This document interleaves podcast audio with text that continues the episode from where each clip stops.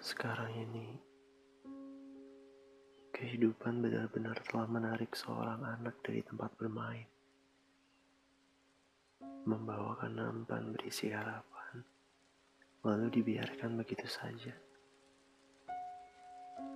Saat aku bertanya untuk apa, dia bilang ini untuk aku.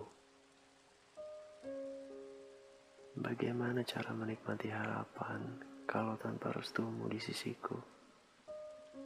Kataku saat itu sambil mengusap rambutnya. Yang kuusap rambutnya, dia runtuh air matanya. Katanya, anakku sudah bukan anak-anak. Ia besar dan sangat gagah dalam perjalanan, termasuk ketika meninggalkanku sendirian di rumah. Dalam genggamanku, dulu dia pernah menangisi kepergian balannya ke udara. Dan sekarang, dalam genggamannya, dia menangisi kepergianku. Kataku, kau harus kuat. Rumah ini masih menjadi tempat nyaman untuk pulang. Menjadi dewasa bukan alasanku untuk pergi di bawah mimpi. Dewasaku adalah tentangmu, membuatmu tersenyum di masa senja, dan duduk manis di depan teras dengan teh hangatmu.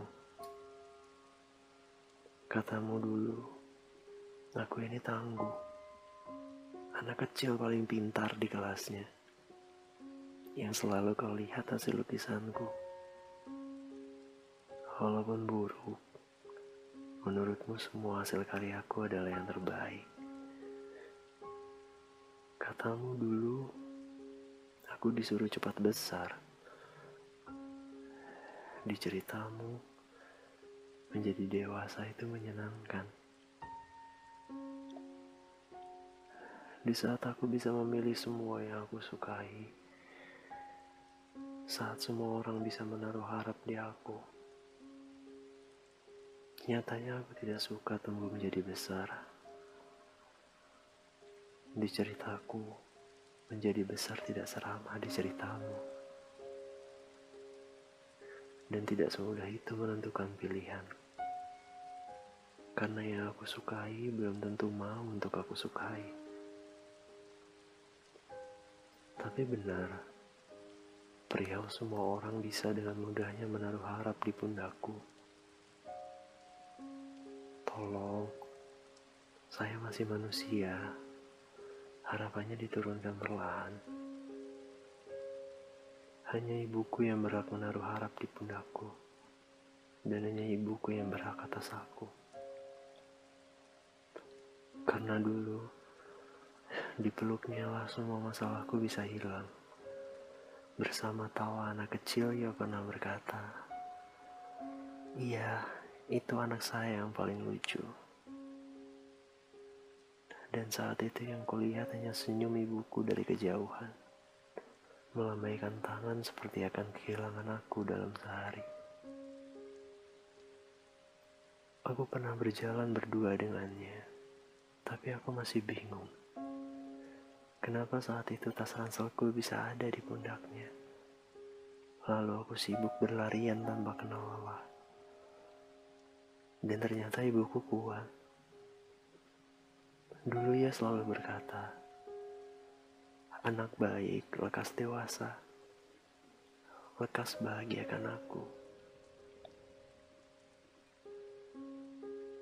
Perlahan waktu menjawabnya, Bu. Ibuku tadi dibawa menua oleh waktu, sedang anakmu masih terdiam merenung tanpa daya. Seolah aku ingin berkata, lalu harus apa lagi yang aku perbuat? Rangkaian kegagalan tidak semudah di ceritamu. Katamu, kau akan baik-baik saja saat aku tinggal pergi. Buktinya suara tangismu terdengar sejauh ini. Ibuku berbohong. Dia sedang tidak baik. Dia sedang merindukan anaknya. Dan ternyata dia tidak pernah rela atas kepergianku. Bu, pergiku karena mimpi. Ada hal besar yang harus kusuguhkan di masa tuamu. Bukan tentang harta. Semua ini tentang pencapaian. Karena aku belum cukup untuk kau banggakan. Dan aku sedang berusaha untuk itu. Pesanku hanya satu. Tolong jangan pernah berbohong perihal kesehatanmu ya. Karena aku tidak mau kehilangan matahari saat sedang kencang-kencangnya berlari.